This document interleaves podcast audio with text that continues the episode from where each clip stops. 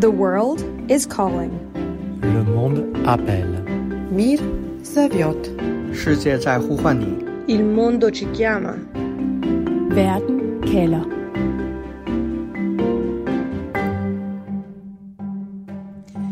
Ukrainerne kæmper i disse dage en kamp på liv og død. Ruslands invasion tror ikke alene deres eget liv – Rusland tror selve Ukraines eksistens. Og hvilken dør banker Ukraines premierminister Volodymyr Zelensky på igen og igen og bønfalder om at få åbnet midt i denne overlevelseskamp? Ikke døren til NATO, den ved han er lukket. Nej, det er den europæiske union, Zelensky vender sig imod som en redningsplanke. Og svaret fra den anden side af døren til Europa er tvetydigt.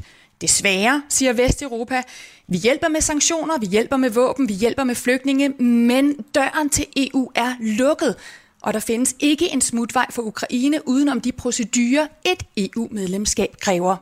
Kom on, lyder svaret fra Østeuropa. Selvfølgelig skal EU åbne døren for Ukraine hurtigst muligt, når det er selve grundlaget, som det europæiske fællesskab bygger på. Altså at stoppe hyppige og blodige krige mellem naboer i Europa.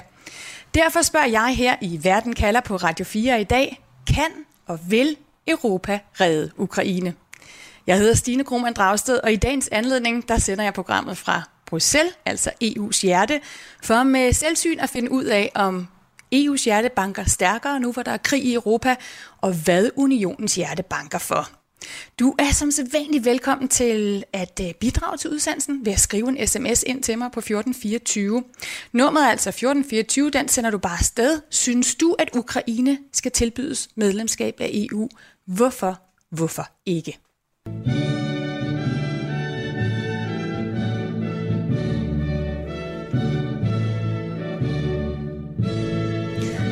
Og til lyden af EU's officielle hymne, så kan jeg byde velkommen til min gæst i dag, Rikke Albrechtsen, EU-korrespondent for mediet Altinget. Velkommen. Tusind tak for det.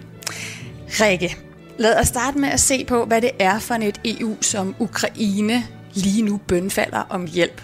For kort tid siden, der frygtede den europæiske union jo, at Brexit varslede et europæisk opbrud, en svækkelse af EU, men de sidste par uger, der har EU jo taget syv skridt på forsvarsområdet, på sikkerhed, på fælles sanktioner.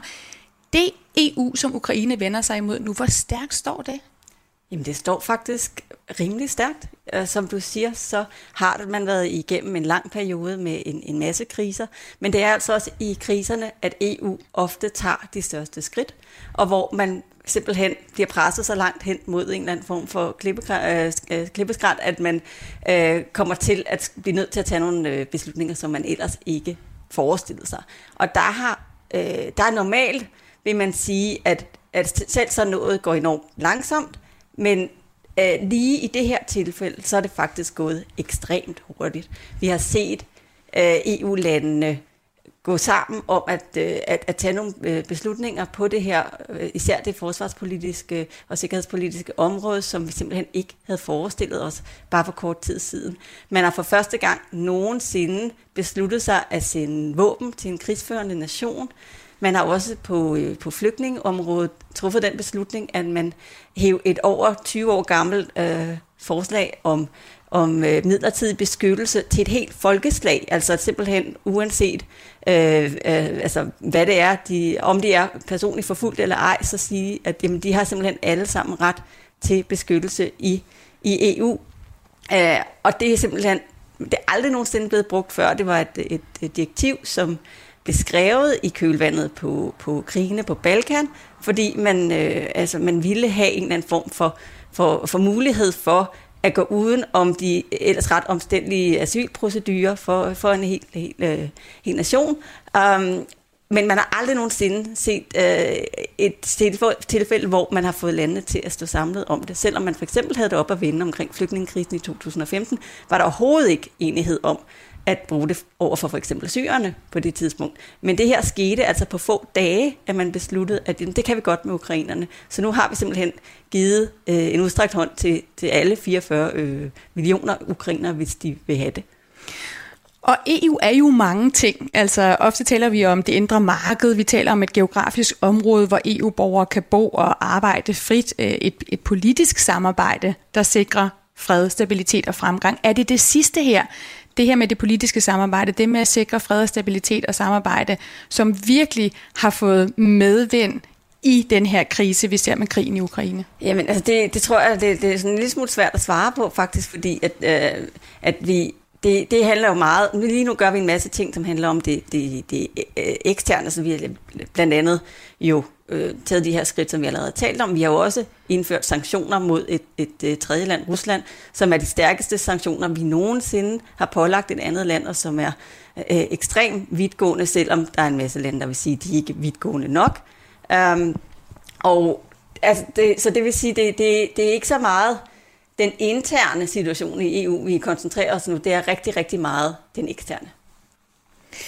Godt. Efter en uge med topmøder i Europa, som USA's øh, præsident Biden også deltog i, så lad os lige få et overblik over, hvordan EU helt konkret har besluttet at hjælpe Ukraine lige nu. EU blev enige om EU, undskyld, blev ikke enige om flere øh, sanktioner. Altså fra tysk side, der lød det jo, at det ville være at erklære krig imod sig selv, hvis EU for eksempel skulle lukke helt for russisk gas. Og derfor så fortsætter milliarderne altså med at flyde fra EU til Putin, som så kan bruge dem til at finansiere krigen mod Ukraine. Biden, han sender mere flydende gas til EU, men øh, ikke nok til at få lukket og skruet ned for den russiske gasane. Og så vil EU forsøge at hjælpe de lande finansielt, øh, der står med størstedelen af de ukrainske flygtninge, og USA vil også hjælpe og åbne døren for 100.000 ukrainske flygtninge. Og EU fordobler sin militære bistand til Ukraine. Det er altså, hvad Ukraine får med fra EU, nu hvor Ukraine og Rusland i denne uge skal mødes i Tyrkiet til forhandlinger. Men på den liste er ikke en åben dør til Europa, selvom Ukraines præsident Volodymyr Zelensky siger, at netop EU-medlemskab er afgørende. Rikke Albrechtsen, hvorfor vil Ukraine gerne optages i EU? Altså EU er jo ikke NATO, det kan ikke forsvare Ukraine. Men det er jo øh, et signal om, at de øh, vil være med i den europæiske familie, og at de vil, øh, at de vil ind i kernen af øh, Øh, at, at, at det som, altså de sætter sig selv meget op øh, øh den, den ukrainske regering lige nu øh, i sådan et vender vi os mod øst, eller vender vi os mod vest, og vi vender os 100% mod vest. Det vil sige, de vil sende et meget, meget klart signal. Det gjorde øh, den ukrainske præsident også her i torsdags, da han, øh, da han jo var med på videolink hos EU-lederne. Han holdt en ekstrem følelsesladet tale, hvor han øh, beskrev alle de ting, som øh, lige nu skete på ukrainsk jord, øh, hvor, hvor de mente, at de faktisk placerede sig rigtig grundlæggende i den øh, vestlige demokratiske tradition. De fortalte, hvordan de øh, øh, for eksempel respekterede russiske krigsfangers rettigheder, hvorimod at de øh, bestemt ikke følte, at det var noget, der blev gengældt for, øh, for russerne. De, de snakkede om, han snakkede om for eksempel mediefriheden, at de, øh, de tillader øh, dækning af den her krig og, og forsøger at være så åbne om, og, som muligt om, hvad der foregår, mens øh, den russiske præsident jo har lovet op mod 15 års fængsel til journalister, hvis de overhovedet nævner, at der er krig i Ukraine, og det er det, der sker, og ikke den her specielle øh, militære operation, som de jo prøver på at pakke det ind som. Og, øh, og sådan listede han en hel række øh, emner op, hvor han sagde, prøv at se, se, hvad vi gør sig så til os, at vi ikke er europæiske. Sig så til os, at vi ikke fortjener en plads i den der klub. Og så tog han simpelthen en efter en gik han hele rækken af lande igennem og vurderede dem på, hvorvidt de var villige til at række den her hånd ud øh, eller ej. Og, og sådan lidt er I med os, eller er I imod os. Og det var, altså, det var faktisk enormt... Øh, Øh, altså, det var enormt slående, enormt, øhm, øh, jeg synes, øh, altså, det, det satte et stort indtryk, ikke? fordi det var virkelig, at han bønfaldt dem en efter en om at, øh, at, at, at, øh, at, at, at strække den her hånd ud, og gik meget, meget hårdt til for eksempel Ungarn, som er et af de lande, der har tøvet mest. Okay, lad os kigge på, hvad EU siger til den her bøn fra Ukraine om at åbne døren til Europa og, og vise ukrainerne, at vi ser dem som en del af Europa. Præsidenter for otte EU-lande, altså alle øst- og centraleuropæiske lande, vil nemlig gerne have, at Ukraine får status som kandidat til at blive optaget i EU. Lige nu er Ukraine ikke engang på kandidatlisten. Et af de lande er Letland, som øh, jeg ringede til. Jeg ringede til Letlands udenrigsminister Edgars Rinkevich.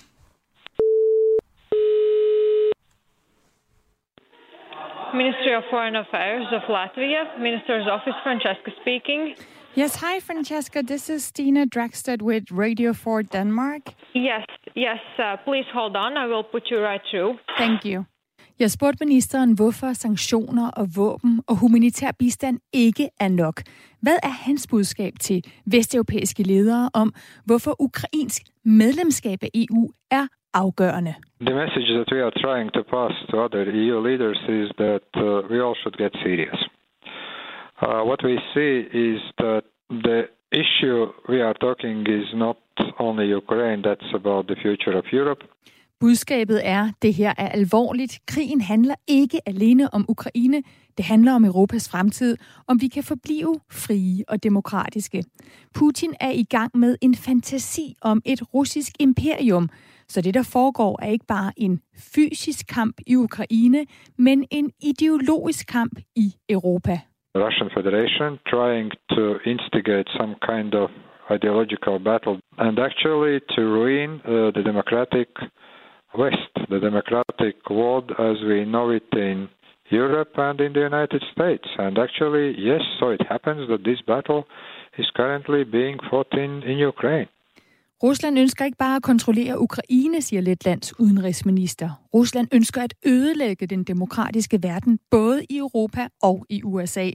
Og i den ideologiske kamp kan EU spille en afgørende rolle ved at åbne døren til Europa for Ukraine, mener Letlands udenrigsminister Edgars Rinkeviks.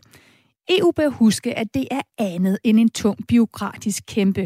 At EU's idealer om frihed og forandring ikke bare er tomme slogans, men at de lever.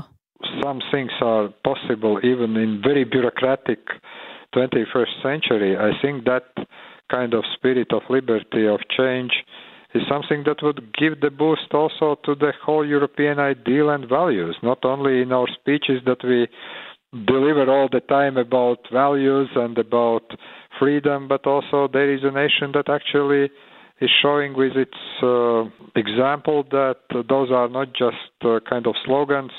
Og Vesteuropas bekymring over, om Ukraine nu er klar, og hvad det kan komme til at koste, dem fejrer Letlands udenrigsminister til side. EU vil få et boost ud af at hjælpe Ukraine med at vinde kampen for frihed og demokrati. There is time for bureaucratic procedures in the future, and all the bureaucrats will be rejoicing all those exercises when the war is over. But now we need to act really in a political way. Nu er tiden ikke til at bekymre sig om byråkrati og procedurer. Nu er tiden til, at EU tør træde ind på verdensscenen som den geopolitiske spiller, EU faktisk har mulighed for at være. Det er den første og den vigtigste grund. Et løfte om EU-medlemskab viser ukrainerne, at ja, de hører til Europa, siger udenrigsministeren.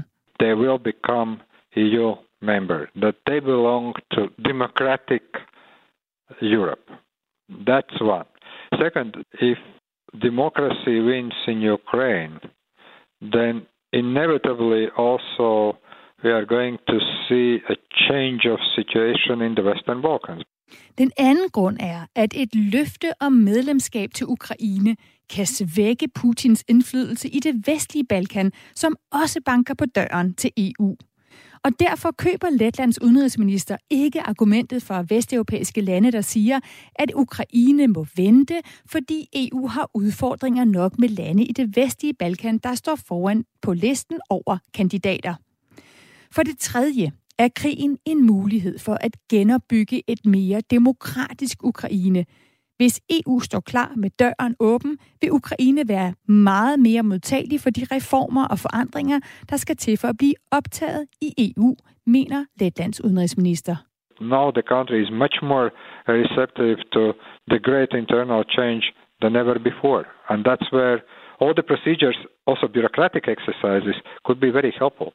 Så hvad siger udenrigsministeren til bekymringen om, at vi risikerer at provokere Putin og spænde ben for fredsforhandlinger, hvis vi åbner EU's dør for Ukraine? If we are going to be afraid of President Putin, then let's probably dissolve both NATO and the EU. Let's uh, impose the kind of Russian authoritarian regime in our countries, and then he's going to be satisfied. Sorry, but this is no argument whatsoever. I think that uh, this guy has crossed the red line. Ja, hvis vi skal være bange for Putin, så kan vi lige så godt lægge os fladt ned. Putin har krydset den røde linje, og hvis vi danser efter hans pipe, så bliver han ved. Det Letlands udenrigsminister er bange for, det er, hvad der sker med ukrainerne og med os selv, hvis EU ikke tør sig side om side med dem, der kæmper Europas kamp for frihed netop nu, ved at lukke Ukraine ind i varmen. I'm really worried about what is going to happen with those Ukrainian people who are suffering, what is going to happen with all of us.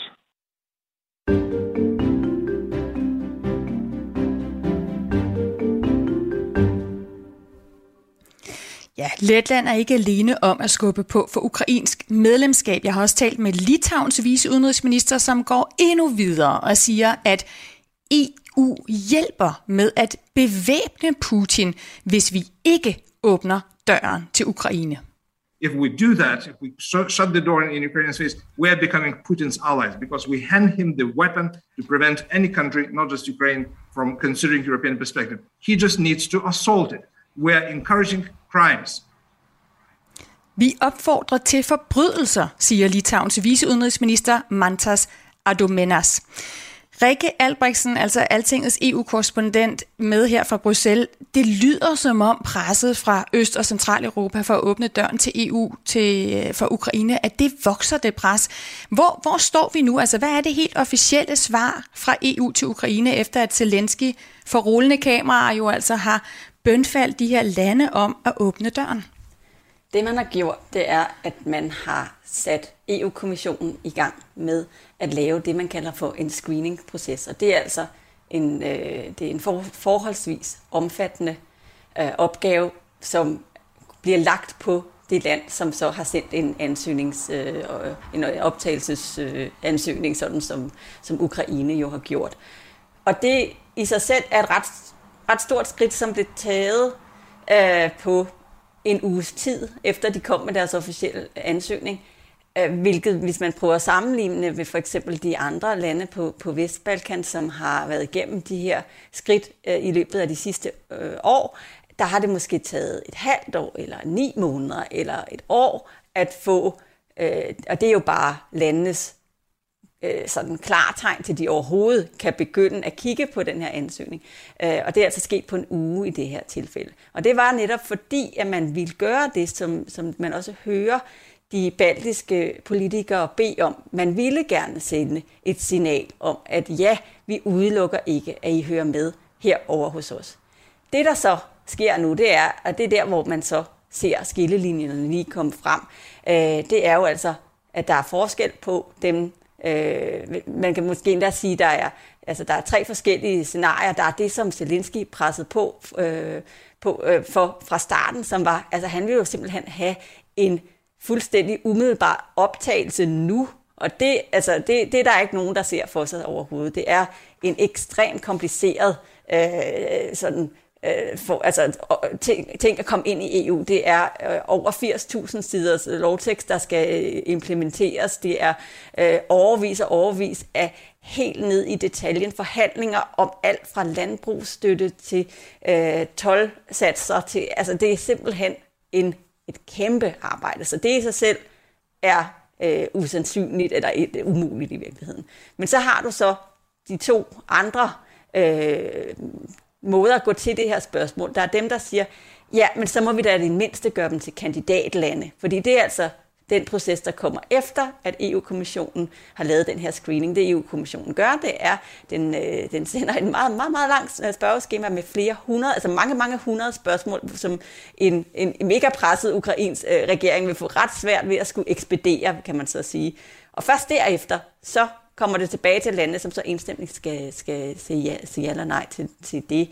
Øhm, og, og der er der så nogen, der vil have det speedet op og måske bare springe direkte videre til at sige, jamen kan vi ikke bare give dem den kandidatstatus? Og der er der så den, den, den tredje gruppe af lande, der siger, nej, det kan vi ikke. Vi er simpelthen et regelbaseret samarbejde, som ikke kan begynde at, at, at, at bøje de her regler, og så give dem en eller anden forlom i en kø, især ikke fordi, at det er et land, der bare er utrolig langt væk fra at være klar til at blive optaget.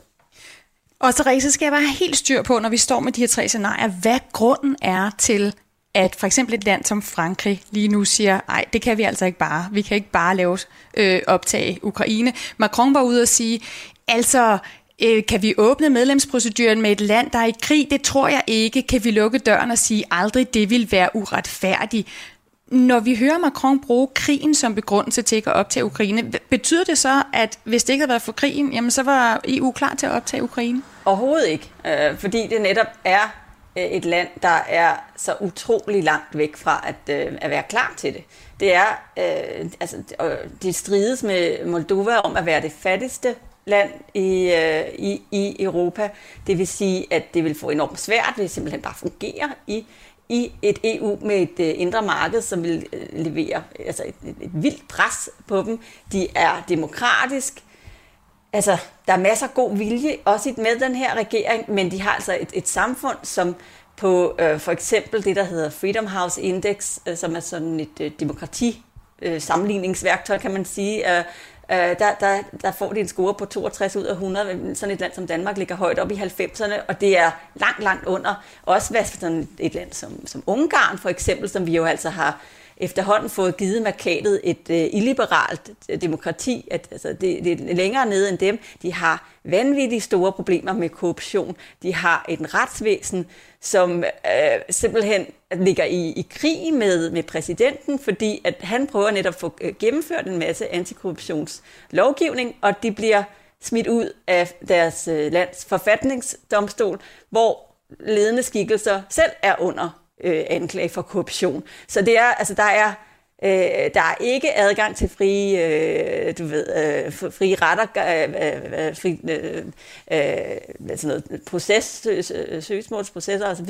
Der er, der er masser af problemer. Der er minoritetsbeskyttelse, som ikke fungerer. Der er, øh, der er rigtig meget sådan i selve samfundsstrukturen, som slet ikke er der. Og så, ja, så er der jo faktisk krig. Og det vil sige, at, øh, at man vil optage en, et, et land, som jo simpelthen ikke har en, en defineret grænse efterhånden. Der er et spørgsmål fra en, en lytter, der spørger, hvad med Danmarks svar? Jamen Danmarks svar er også meget negativt. Vi prøver på at pakke det rigtig pænt ind, fordi at den danske regering hele tiden har placeret sig som en af Ukraines venner, kan man sige. Man prøver virkelig på at give dem alt det, øh, den moralske støtte og opbakning, man kan, men man er benhård i filten omkring, at der er ikke nogen ekspresvej øh, vej frem til til et EU-medlemskab. Der, man, der mener man, at man skal gå den slaviske vej, og at, at det simpelthen, vi bliver nødt til at give dem noget andet perspektiv end et medlemskab.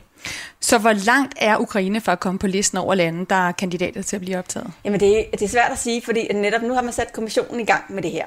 Og øh, der er nogen, der siger, jamen så skal de bare gøre det lynhurtigt, og der er andre, der nærmest altså, gerne vil se det som lidt af en syltekrukke, netop fordi man der er ingen, der regner med, at øh, ukrainerne kan levere fornuftige svar på de her øh, øh de her over 100, eller mange hundrede spørgsmål, de skal svare på, fordi de har, altså, de, de er i gang med en krig.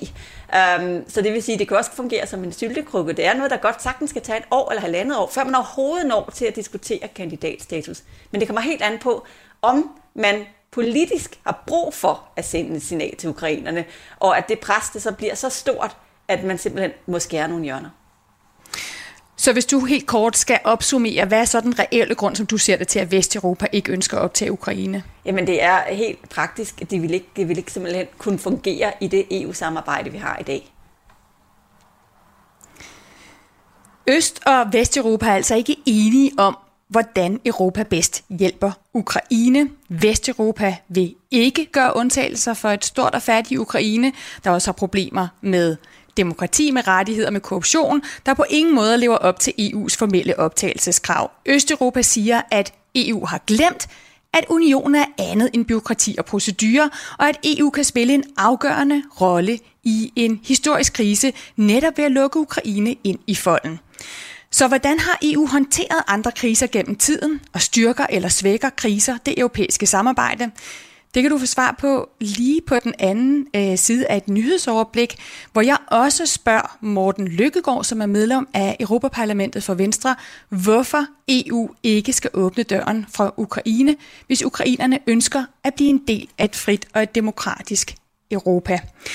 Og jeg synes lige, vi skal slutte af, inden vi runder øh, nyhederne med en sms, der er kommet her fra Bjarne Kim Pedersen på Nordfyn.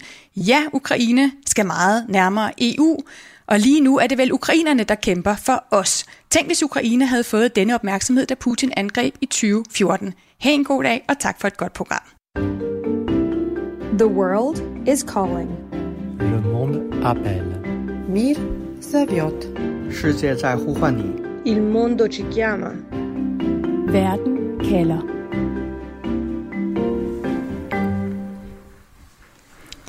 Jeg hedder Stine Krohmann Dragsted. Du lytter til Verden kalder på Radio 4, som jeg i dag sender fra Bruxelles, som jeg har taget til for at få svar på, om Europa kan og vil redde Ukraine. For var der noget, som sidste uges topmøder her i byen afslørede, så er det, at EU-landene ikke længere er enige om, hvordan de bedst hjælper Ukraine. EU blev ikke enige om flere sanktioner, for eksempel om at stoppe med at købe russisk gas for milliarder af kroner og bidrage økonomisk til, at Putin kan holde gang i krigen. Og samtidig så vokser presset fra Østblokken i EU, som siger, at det er afgørende, at EU lover Ukraine en vej til medlemskab i EU. Hvis ukrainerne altså skal vinde krigen mod Rusland, her er det Litauens viceudenrigsminister, som jeg har talt med. It, it would boost Ukrainian morale a lot if they realize that actually sort of their fight is not meaningless. That uh, uh, when they are sort of dying in thousands for uh, their right to live in freedom and democracy and for their hope to be integrated with Europe one day, that Europe is not shutting the door in their face and saying, well, just because you are being assaulted, you have no hope from us. If we do that, if we sh- shut the door in, in Ukraine's face, we're becoming Putin's allies because we hand him the weapon to prevent any country, not just Ukraine, from considering European perspective. He just needs to assault it. We're encouraging crimes. EU opfordrer til forbrydelser, hvis ikke unionen omfavner Ukraine. Et land, som kæmper på vegne af alle europæere imod Putin, lyder altså advarslen fra Mantas Adomenas i Litauen. Men fra Vesteuropa lyder svaret, at det ikke er til at optage et land som Ukraine, der er midt i en krig og i krisetid. Så lad os kigge på, hvad vi ved om, hvordan EU opfører sig i krisetider, og om kriser styrker eller svækker EU.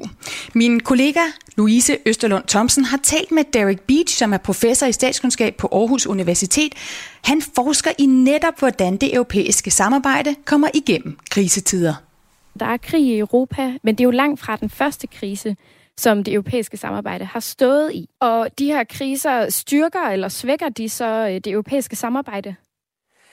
Ja, de fleste kriser har, har styrket EU-samarbejdet, øh, hvor, hvor at man simpelthen laver en nybrud i EU-samarbejde, øh, som, som, som vil sige, på den måde gør EU stærkere øh, og mere robust øh, som et redskab til at, at, at løse også fremtidige kriser. Er der, er der noget i historien, vi sådan kan sammenligne krigen i Ukraine med? Altså, det er gået uhyre hurtigt, altså, og det kan minde om nogle af de beslutninger, der blev truffet omkring uh, covid-krisen. Uh, men det større uh, linjer, synes jeg faktisk, man kan kigge tilbage i tiden. Uh, og det var efter murens fald, altså hvor det eksterne dimension af EU's svar på alle de udfordringer, der skete med, med ja, murens fald og, og de her nye uh, Øh, meget skrøbelige øh, demokratier, altså opstået øst for, for, for jerntæppet. Det var østudvidelsen, uh, hvor, hvor at der kom en, ja, en, en række uh, ret fattige øh, lande, med, med, med hatten i hånden og, og sagde, kan, kan I hjælpe os? Vi vil meget, meget gerne med i fællesskabet. Og det satte øh, en proces i gang, øh, der, der endte med, at, at 10 centrale østeuropæiske lande kom med i EU-samarbejdet. Ja, og hvad er det for en idé øh, internt i Europa, der ligesom driver den her udvidelse mod øst? Altså, hvis vi, hvis vi tager lige en, en, en trin opad, så er det en, en idé om Europa, som, som går helt tilbage til, til før EU opstod. Altså, at, at det her med en tæt forpligtende samarbejde, som også er en vej til fred øh, og stabilitet. Så, så mange af de her øh, centrale østeuropæiske lande, Polen og de baltiske lande for eksempel, man hørte dem snakke om, at de var tilbage til Europa. Og, og det der med tilbage til Europa, det var den der, sådan, de var med i, i den demokratiske øh, fællesskab, hvor i, at, at EU var et meget, meget vigtigt symbolsk øh, redskab til at, at genindtræde i, i den der sådan, vestlige øh, demokratiske øh, fællesskab. Og nu står vi jo så med endnu et østeuropæisk land, der banker på døren, altså nemlig Ukraine. Er der stadig i EU en, en fælles idé om, hvad øh, samarbejdet skal kunne? Ja, nej. Med hensyn til nogle fundamentale, sådan grundlæggende øh, jeg vil sige, demokratiske, politiske og økonomiske øh, rettigheder og øh, principper, så er det stort set enighed øh, om det. Men der er også øh, forskellige holdninger til blandt medlemslandene med hensyn til, om, om EU skal, skal udvides. Og, og, og et land som, som Frankrig, der, der virkelig har interesse i, at, at EU bliver styrket på, på nogle ja, franske prioriterede områder. Så jo flere der er med i, i klubben, jo sværere er det for, for enstemmighed, som det vil kræve, for at, at virkelig gå videre med, med samarbejdet. Øh, og, og vi hører også fra, fra, fra, fra de øh, østeuropæiske lande også den her idé om, at, at, at man skal ja, altså bruge EU ikke som den sådan dagligdags rugbrød øh, økonomisk øh, øh, samarbejde, men, men også det mere symbolsk ladet af EU som, som fredens projekt øh, og, og indlemning af, af Ukraine øh, i den her vil være en, en vigtig øh, boldværk og, og stabilitet, som man kan skubbe ud længere ud mod, mod øst. Og der er jeg igen EU som, som et redskab, altså den symbolske øh, idé om EU som fredens projekt, er, er der sådan, sådan virkelig er vigtig. Fortalte altså professor i statskundskab Derek Beach til min kollega Louise Østerlund Thomsen. Og Rikke Albrechtsen, europakorrespondent for Altinget, du har lyttet med her. Vi hører her, at en af grundene til, at Frankrig ikke står med åbne EU-arme vendt mod Ukraine, det er, at præsident Macron har et projekt for EU, og det kan være sværere at komme igennem med det projekt, hvis Ukraine kommer med. Hvad handler det om? Altså, frygter Frankrig, at øh, der kommer større splittelse mellem øst og vest i EU, eller handler det om, om nogle store omkostninger, hvor man måske gerne vil have øh, lidt mere hjælp, økonomisk hjælp til, til Frankrig?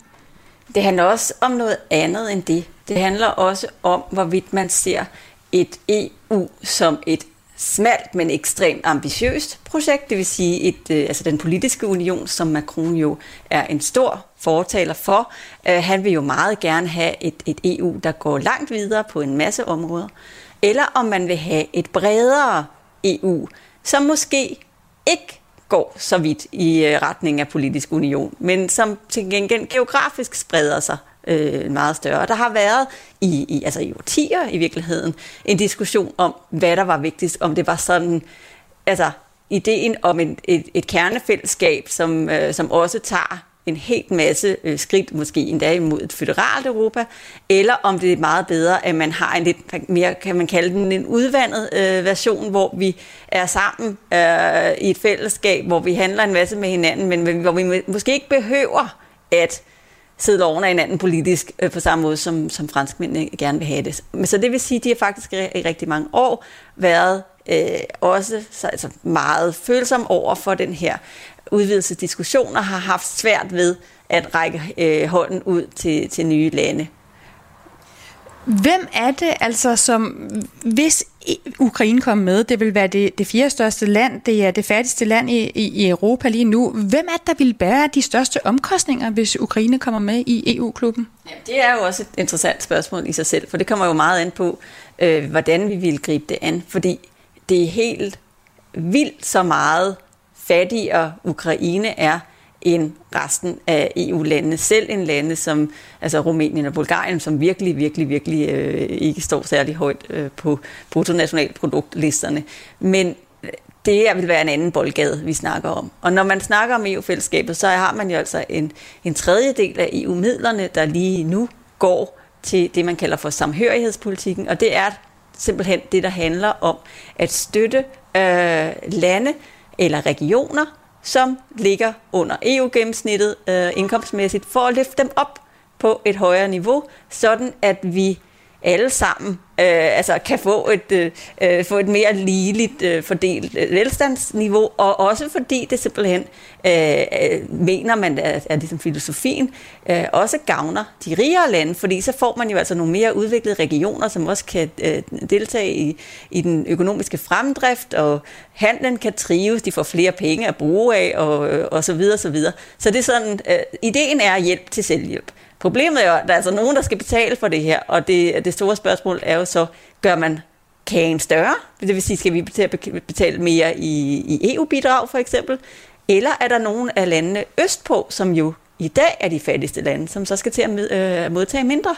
Fordi så er der altså nogle af dem, der kommer til at blive bidragydere, i stedet for, at de får flere penge, end de betaler ind til EU-budgettet.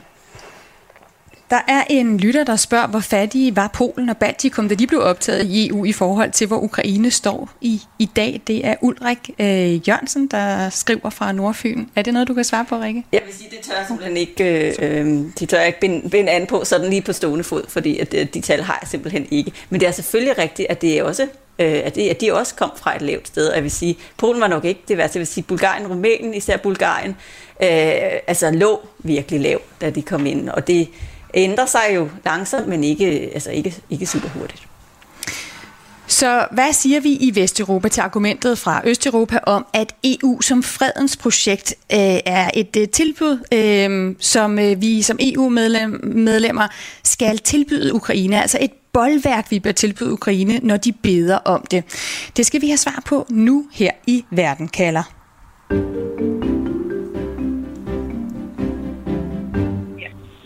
Kalder.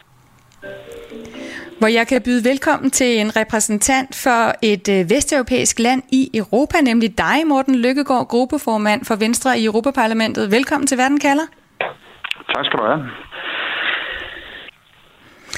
Morten, I har jo lige haft en travl uge i EU. Præsident Biden har været forbi med budskabet til Putin om, at NATO står stærkt, øh, og til Europa om, at øh, nu er det tid til at væbne sig til en lang konflikt.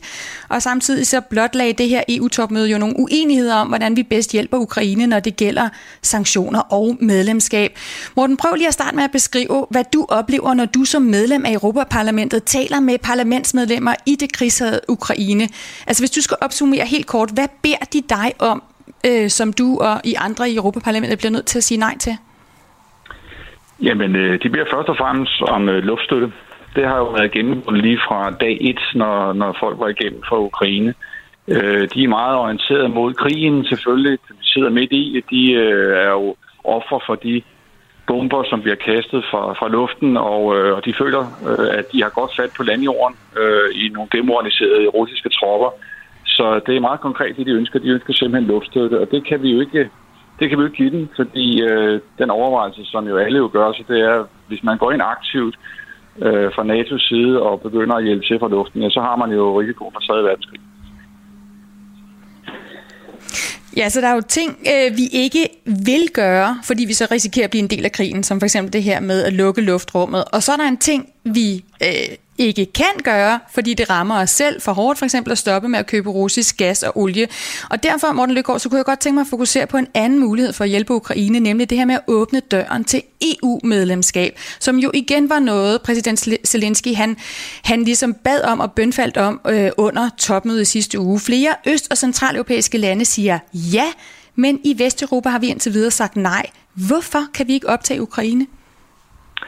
Det kan vi jo ikke, fordi øh, hvor gerne vi end ville, øh, og det er der mange, der gerne vil, vise al den støtte, vi overhovedet kan, også symbolisk, altså vise, at, at øh, de hører til i, øh, i den vestlige klub, øh, så har vi jo altså nogle, nogle spilleregler for, hvordan man bliver medlem af klubben. Og det, som er problemet, det store dilemma i den her diskussion, det er jo, at skal man, om man så må sige, benytte muligheden nu, fordi at alle føler sympati med Ukraine, til at lade den komme med, om man så må sige, på en badebillet, altså uden at de overhovedet kvalificerer til at være med i klubben. Fordi man skal jo tænke på, øh, det er jo en gylden regel, at øh, hvis du skal være medlem af den europæiske klub, så skal du opfylde øh, over 30 forskellige kapitler, som vi kalder det, altså det kriterier, det vi kalder Københavner-kriterierne, som går over alt lige fra, at du er en ordentlig velfungerende markedsøkonomi, til du er en retsstat, til du har beskyttelse af mindretal, osv. osv. Og det opfylder Ukraine jo overhovedet ikke. Altså tværtimod, de er jo langt, langt væk fra det. Så man vil med andre ord skulle gøre en undtagelse. Hvis man så gjorde det, Hvad så med alle de andre, der står i venteværelsen? Hvad med Albanien, Montenegro? Hvad med tyrkerne i, i sidste ende, som jo har kæmpet i 40 år øh, i det venteværelse øh, for at komme ind, men som vi ikke har, lavet, vi ikke har lukket ind. Så man, man, man vil med andre ord skabe en ualmindelig farlig præcedens, så det vil være nedbrydende for hele den måde, man tænker unionen opbygget på. Så det er et kæmpe dilemma. Jeg vil lige sige, øh, jeg vil lige spille et klip for dig, Morten Løkgaard, fordi Letlands udenrigsminister har vi talt med, og han mener jo, at det vil booste ikke bare Ukraine, men altså også EU, hvis vi åbner døren. Prøv lige at høre, hvad han siger. Actually gives boost to more geopolitical EU. It gives boost to Ukrainians. And actually, in that case, it also would mean that EU is not only the bureaucratic exercise where you are trying to decide the size of the table for the kitchen, as sometimes people are laughing. But uh, that, yes, that matters, but also values really matter. And this time, I think this is about values, not about bureaucratic procedures. Ja, værdier betyder noget. EU er ikke bare en, en byråkratisk øvelse. Vi skal ikke glemme de værdier, EU er bygget på, nu hvor Ukraine kæmper en kamp på vegne af Europa for frihed og demokrati. Morten Lykkegaard, hvis vi i Vesteuropa slæber på fødderne og ikke vil lukke Ukraine ind, risikerer vi så ikke at stå på den forkerte side af historien? Jo, og det er præcis det i dilemmaet, det står. Og, og når man nu øh, citerer Letlands øh, udenrigsminister for det her, så er det jo fordi, øh, at de, vi, vi spiller jo alle sammen det spil her vores forskellige roller. Og det er klart, at de, øh, de øh, østeuropæiske stater, som ligger tæt på og som er mest berørt af det her, og som, er, som løber den største risiko øh, ved at ligge der, hvor de ligger, øh, så, kan, så, er der, så er det jo fuldstændig indlysende, at de, har, de finder alle de argumenter frem, de overhovedet kan, øh, herunder øh, værdiargumentet. Øh, og jo det, er jo, det er der i sandheden på intet. Det ændrer bare ikke ved, at der er jo store ting på spil. Øh, både det her med risikoen for at blive trukket ind i en krig, men også, at, at øh, som jeg sagde før, at hvis ikke der er ens regler for alle, hvis ikke det er sådan, så kan vi jo godt gå skridtet videre, og det må jo være logikken, og så lukke alle ind på en gang, øh, og så sige, det er jo alt sammen et spørgsmål om værdier. Og hvor er vi så henne? Apropos det, I snakkede om med, med Macron lige før, og hans øh, overvejelser omkring, hvad det er for et Europa, vi skal se på efterfølgende. Så der er altså andet og mere på spil end, end en spørgsmål om at få løst en aktuel krise. Øh, men jeg forstår da udmærket synspunktet, og jeg har da også selv øh, undervejs i forløbet her øh, sagt og kæmpet for, øh, argumenteret for, at vi skulle lave en anden form for fast track, øh, sådan at, vi, at det i hvert fald ikke skulle være det her byråkratiargument, som man skulle ende med at stå på, fordi det er jo ikke det, det handler om. Men jeg, jeg tror, altså hvis man virkelig vil, kan man selvfølgelig godt øh, speede processerne op, men man kan jo ikke gøre Ukraine til et velfungerende vestligt demokrati på 14 dage. Sådan fungerer det jo ikke. Øh, så, så, vi, så vi, det grundlæggende problem, det står der stadigvæk. Hører jeg dig sige, at du synes, at øh, for eksempel Danmark øh, skulle støtte en fast track, altså en, en genvej til at blive optaget som øh, medlemskandidat på EU's liste til Ukraine? Altså konkret foreslår vi jo i Venstre, og det var min partiformand jo også fortæller for i ugen, der gik her, at at vi jo øh, gør alt, hvad vi kan. Så kan du kalde det fast track eller hvad, men vi sørger for, at vi, at vi åbner et meget klart perspektiv for ukrainerne, øh, og også, også for, på den måde viser omverdenen, at vi vil noget øh, så hurtigt som muligt ved at introducere en række forskellige ting, et, et tættere samarbejde, kigger på de handelsaftaler, vi har i forvejen, associeringsaftalen, kigger på, hvordan man på enhver måde kan tilskynde til, at man kommer hurtigere i gang med at øh, inkorporere øh, Ukraine i, øh, og dermed få skaffet dem øh, den her kandidatstatus, som er det første led i processen. Ikke? Øh, altså, det, det kan man gøre, det bør man gøre, og det, det er også det, vi foreslår. Det skal, og det er vi i gang med at kigge på nu, hvordan man kan gøre det. Det vil vi i hvert fald slå til for. Prøv lige at høre øh, et til klip med Letlands udenrigsminister, fordi du taler om det her med, at det er en, en kæmpe proces, og det kan være besværligt. Han mener jo, at netop på grund af krigen i Ukraine, så kan det faktisk blive lettere at gøre Ukraine klar til en optagelse i EU.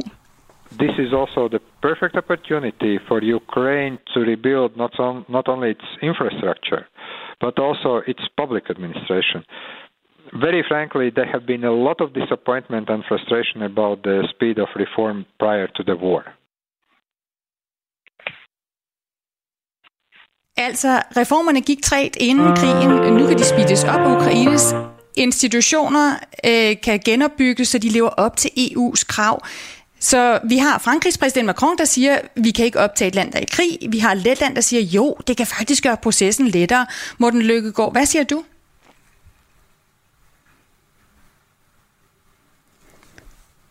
Og der tror jeg måske, vi tabte øh, Morten Lykkegaard. Det kunne tyde på, at det var den øh, tone, vi lige fik. Og så kan jeg jo held, altså heldig, at jeg kan stille spørgsmålet videre til dig, Rikke Albrechtsen, som stadig er med her fra, fra Bruxelles.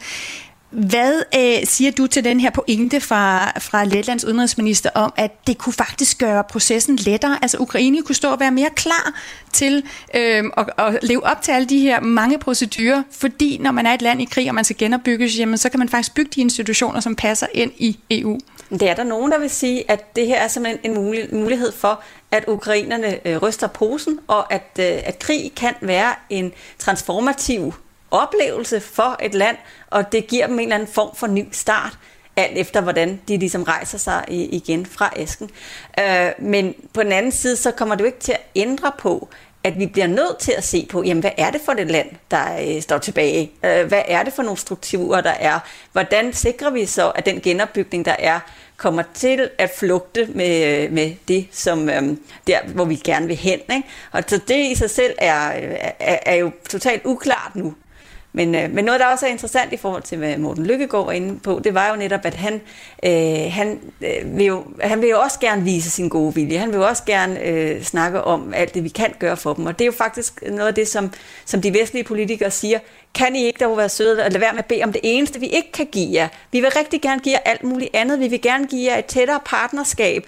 Vi vil give jer for eksempel, øh, jeres studerende kan komme med i Erasmus-programmerne, så de kan komme på universitetet. Vi kan lave alle mulige slags øh, sådan øh, konkrete partnerskabsaftaler, om alt muligt. Vi kan hjælpe jer, fordi netop som, som, øh, som vi allerede har nævnt et par gange, der er allerede en ret så vidtgående frihandels- og en associeringsaftale og samarbejdsaftale med ukrainerne, hvor der er en masse spor, som peger hen mod Europa, som vi kan udbygge meget mere, og hvor vi kan hjælpe dem øh, også sådan strukturelt med at komme i retning af det medlemskab, som de ønsker sig. Men kan vi ikke gøre det, i stedet for hele tiden at snakke kun om medlemskab, for det kan vi ikke give dem. Rikke Albrechtsen, vi har talt om det her med, at EU tager nogle store ryg en gang imellem i den ene og den anden retning, og at øh, det specielt sker, når der er kriser, og det er også sket i det her tilfælde med den her krig i Europa.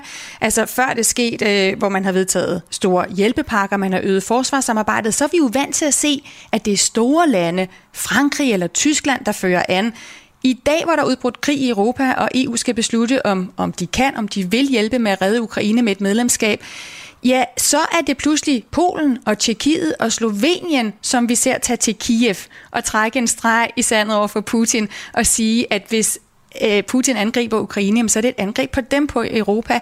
Hvor usædvanligt er det, at det er Øst- og Centraleuropa, som ligesom tager lederskabet i EU på den måde og forsøger at, at trække unionen i en bestemt retning? Ja, det er i hvert fald ikke rigtig noget, det er i hvert fald ikke rigtig noget, vi har set før på den her måde overhovedet. Øh, og, men det her er jo også en ekstrem øh, speciel situation. Og så må man så også bare lige tilføje, at øh, ja, de presser rigtig meget i den retning, men det, de gør det ikke på vegne af EU. De gør det øh, sådan lidt freestyle. Øh, det den tur, som de tog på til Kiev, øh, er der mange, der har rost enormt meget. Der er også rigtig mange, der har sagt, det var godt nok farligt, det der. Øh, hvad nu, hvis der var sket et eller andet, så havde de sådan set trukket os ind i det, der kunne være starten på 3. verdenskrig.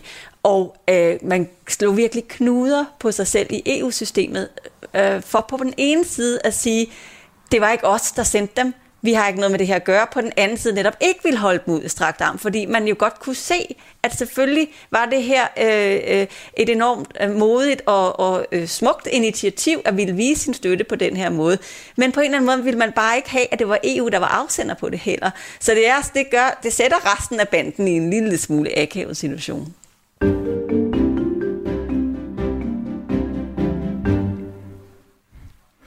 Kan og vil Europa redde Ukraine? Det er spørgsmålet, jeg har stillet i denne udgave af Verden kalder. Og hvis vi tager den første del af spørgsmålet, kan EU øh, redde Ukraine, så er der mange ting, EU ikke kan. Altså enten fordi det er NATO's eller USA's spor, for eksempel det her med at lukke luftrummet over Ukraine, eller fordi det er de enkelte EU-landes egen beslutning, for eksempel hvilken militær bistand de giver Ukraine.